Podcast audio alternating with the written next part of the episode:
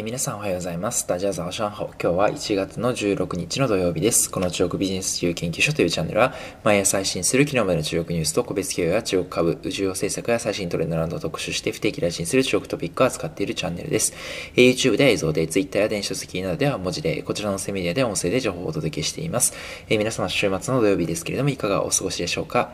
では早速ですね、昨日までの政治経済金融行政関係のニュースに入っていきたいと思います。まず最初のニュースなんですけれども、米中貿易関係ですね。米中が貿易交渉をめぐる第一段階の合意に署名して、ちょうどですね、約1年が経過したんですけれども、中国がですね、米国製品の大量輸入する約束というのが目標の大体6割弱にとどまっているということで、これがですね、今アメリカの経済のですね、負担になっているというふうに批判が出ているということもありまして、次期バイデン、米政権がですね、こちらの見直しに動く可能性が高いというニュースが出ています。続いてですね、こちらまた米中対立のニュースですけれども、ポンペオ国務長官がですね、アメリカのポンペオ国務長官が中国による南シナ海の軍事拠点化をめぐりまして、埋め立てや人工島の造成などに関与した中国企業の幹部や中国共産党、同国の海軍の当局らのビザ発給を新たに停止するという制裁を発表しました。こちらはですね、中国政府が南シナ海での威圧的な行動をやめるまで米国は行動し続けるということを強調しまして、ですね、政権交代前の対中圧力を強めておく狙いがあるのかなというふうに見られています。ただですね、制裁の対象者の氏名ですとか規模などは明らかにされていません。続いてですね、昨日びっくりされた方も多いかと思いますけれども、シャオミーがですね、中国の投資禁止リストにですね、アメリカから指定されてしまったということが出ています。米国人によると株式投資の禁止対象のですね、リストを昨年末からアメリカが発表してますけれども、シャオミですとか、あと航空機メーカーの中国商用のですね、コマック等々が新たに禁止に追加されたということが出ています。ただですね、アリババですとかテンセント等は検討しているというふうに言われてたんですけれども、今回はこちらに入らなかったというふうに言われています。入らなかったという状態です。続いてですね、12月の中国の国家統計局が発表しました12月のですね、中国の国内の新築住宅価格が上昇した都市が増加したというニュースが出ています。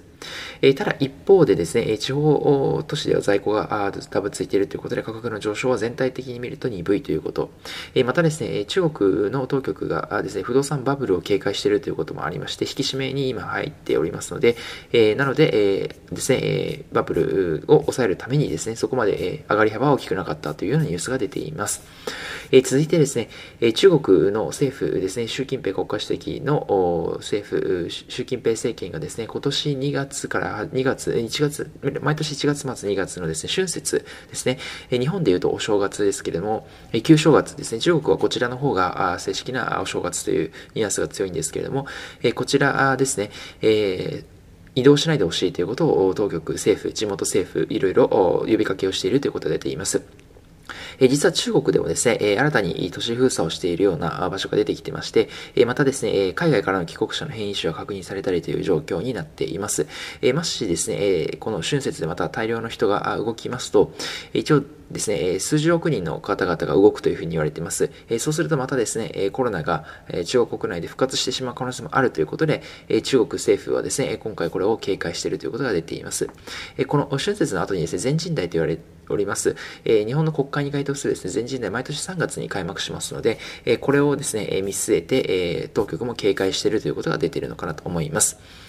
続いてですね、中国政府がレアアースの統制を強化するというふうに発表しました。これまではですね、分野を管理してきたんですけれども、輸出を含めてサプライチェーン全体に統制を広げていくということが出ています。続いてですね、ラオスですね、東南アジアのラオスなんですけれども、中国への依存度が高まっているのではないかというニュースが出ています。急ピッチで建設を進めております高速鉄道とか中国側の投融資でかなりの部分を賄われているということで、中国頼みの経済成長が鮮明化しているということで、ラオスはですね、中国が掲げます経済圏構想で一帯一路のですね、一つの部分に入っているということがありますので、こちらがですね、今後ラオスが中国との経済関係をですね、どういうふうにしていくのかというところは注目していくべきポイントかなと思います。過去ですね、中国から投融資を受けた国々で借金の返済ができなくなってしまってですね、権益を渡したというニュースは結構大きなニュースだったと思います。はい、続いてですね、企業のニュースに入っていきます。アメリカのペイパルなんですけれども、中国の決済企業を完全子会社化しました。外資としては初めて中国の決済サービスに本格的に入っていくということが出ています。今ですね、皆さんご存知の通り、中国の決済市場はアリババグループの G フーバー、アリペイとですね、テンセントグループの WeChat Pay が寡占状態になっていますけれども、ご存知の通り、中国の規制当局がですね、独占を禁止ですね、防止していくような、そういった動きをとっています。中国政府はですね、開かれた市場というのをアピールしてまして、投資を呼び込もうとしている動きがあります。その結果としてですね、アメリカの投資運用会社、金融機関であります JP モルガン・チェイスですとか、あと、ブラックロック、ゴールドマン・サックス等も中国への参入を表明しておりまして、それに合わせてペイパルもですね、中国の現地の会社を出資をしていくことによって市場に入っていくというようなことを企図しているということになります。ペイパルですね、先般のビットコインをですね、決済のできる通貨として組み入れをしていくということをリリースしてビットコインが急騰したニュースがありましたけれども、実は中国人の方々ですね、ビットコイン好きな方結構多いので、このあたりもですね、ペイパルとの相関性があるかなというふうに思ったりします。続いて韓国のですね、自動車大手であります、現代自動車ヒュンダイですね、こちらが中国の広東省の広州市ですね、自動車のモーターショーで有名な広州、広い州とか広州市なんですけれども、燃料電池の新工場を建設するというふうに発表しました。続いてですね、BMW、同じく自動車メーカーですけど、BMW の2020年の中国国内の販売のデータが出ました。過去最高を記録したということで、中国国内の販売台数が77万台を超えてきたということで、過去最高の売上高を記録したということが出ています。続いてですね、中国のショート動画の大手であります、快笑ですね。こちらがですね、香港への上場を2月の5日に計画しているということが分かりました。既に目論見書を提出しておりまして、目標達成が5兆1800億円というふうに言われています。大型のですね、上場 IPO になるというふうに見込まれています。続いてですね、クラシック音楽の著作権ビジネスを展開する会社であります、Kuke Music という会社がありました。こちらがですね、アメリカのニューヨーク証券取引所への上場を果たしました。続いてですね、最良のコーヒーを目指すスペシャリティコーヒーというのがに特化するですね、4風コーヒーという会社があります。こちらがですね、シリーズ A で約数億円調達ということが出ています。それからですね、5G の IoT 分野で注目を集めるスタートアップであります、会社でありますですね、EMQ という会社があります。こちらがオープンソースのインフラストラクチャソフトウェアの企業であるんですけれども、こちらが約24億調達ということで、リードイベスタには GL ベンチャーズ等々の有名なベンチャーキャピタルも入っているということが出ています。同社はですね、2017年にアリババの本社があります、広州ですね、クイの州と書く広州に設立されました。5G 時代のリアルタイム IoT モバイルデータ配信、ストリーム勝利、分析といった企業ニーズに応えるためにクラウドカバーするオープンソース IoT のメッセージング、ミドルウェアやストリーミングデータベース製品の提供に注力しているというのが出ています。続いてですね、中国の国内で屋内動物園を展開するですね、まあ面白いアイデアだと思うんですけれども、会社があります。Mr. Zoo というですね、動物園なんですけれども、これを手掛ける会社が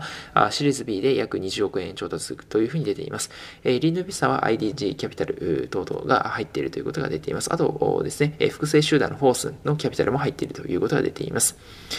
同社はですね、地域のショッピングモールに出店する形式で展開する新タイプのですね、屋内動物園を皮切りにしまして、商品マトリックスを展開していきました。屋内動物園のミスターズーが一番有名になっています。続いてですね、代替肉をですね、提供してます、ヘイミートという会社があります。こちらがですね、また資金調達で数億円程度調達ということが出ています。はい、同社はですね、シリコンバレーのグローバルな企業促進プラットフォームであります、ワンピースワークというインキュベーションがあります。こちらで生まれてきたシリコンバレー出身の留学経験者チームによって設立されています。豚肉、牛肉、鶏肉などの植物由来代替肉をラインナップしておりまして、すでにですね、ヘイミートの製品は北京、上海、広州などの大都市のレストランで提供されています。続いてですね、物流ロボットを活用した倉庫ソリューションを提供します会社であります、クイックトロンという会社があります。こちらがですね、100億兆を調達ということが出ています。こちらはですね、ドイツの物流機器メーカーであります、キヨングループですとか、あとサウジアラムコですね、石油生成等で有名な、時価総額の非常に大きいサウジアラムコですけれども、こちら傘下のベンチャーキャピタル等々が資金を出資したということが出ているということが出ています。同社はですね、上海の中国版ナスダックというふうに言われています、仮想場への上場をスタートするというふうに計画されていたんですけれども、これはですね、まだ今後ですね、どうなっていくかというのはまだ正式リリースを待ってからということかなというふうに思います。はい、今日も様々な、ニュース盛りだくさんでお伝えさせていただきました。昨日ですね、やはりシャオミのアメリカのですね、エンティティリスト入りというのは結構大きなニュースで株価が影響を受けていたかなというふうに思います。これは私も結構びっくりしたニュースでした。それからですね、アメリカのペイパルですね、ペイパルはいよいよ中国の企業に、中国国内に入っていくということで、今までですね、アントグループ、それからテンセントの独占上だったこの2つですね、寡占状態だったこのマーケットにいよいよ外資系が入っていくということで、どこまでですね、ペイパルが中国人の方々の日常に入っていけるかというのはですね、これ非常に注目していきたいと思います。というのもですね、やはり WeChat を日常生活でメッセージとして使ってます。アリペイもですね、様々なアリババのサービスを日常で使ってます。ここに外資系がどうやって入っていくのかということは非常にですね、注目してみたいところだと思います。逆にペイパル以外の会社はですね、なかなか入っていくのが難しいんじゃないかなと思うので、唯一ですね、非常に強く入っていけそうなペイパルがどこまで検討できるのかというのを見ていきたいなというふうに思っています。ビットコインを取り扱うというのは一つですね、個人的にはテーマになるんじゃないかなというふうに思ったりはしています。はい。あとは、クラシック音楽の著作権ビジネスを展開するですね、Kuke Music、昨日ニューヨークに上場しました。こちらはですね、クラシック音楽専門の著作権を扱っているということで、こういったですね、何かに特化するというのもですね、やはり事業を大きくしていく一つの方法としてはあり得るのかなということがあります。それから、快勝ですね、こちら香港にいよいよ目論見書も提出で、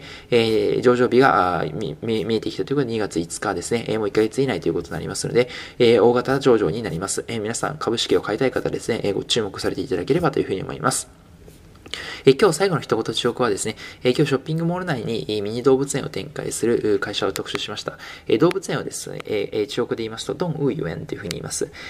動物園ですね、全く同じ漢字を書きます。動物に園という字なんですけれども、まず動物はですね、中国の発音でドンウというふうに言います。で、園という字はですね、ユエンというふうに言います。なので動物園はこの3つの漢字を足して、ドンウユエンというのが動物園の中国語になります。今日はですね、動物園のニュースがありましたので、こちらの中国語というふうにさせていただきました。今日はですね、こちらで以上となりますけれども、こちらの音声配信以外に YouTube、電子書籍、Twitter、ノートなどで日々情報を配信しております。先日出版しました、中国 MBA で学んだ最新中国ビジネス思考法トレンドという電子書籍が好評いただいておりまして、Amazon の商取引ランキングで1位、ベストセラーというふうになっております。概要欄の方にリンクを貼っておりますので、ご興味のある方はぜひ一度ご覧いただきましたら幸いです。それでは皆さん本日も良い一日を。また明日お会いしましょう。Good luck to you, may have you。下次见。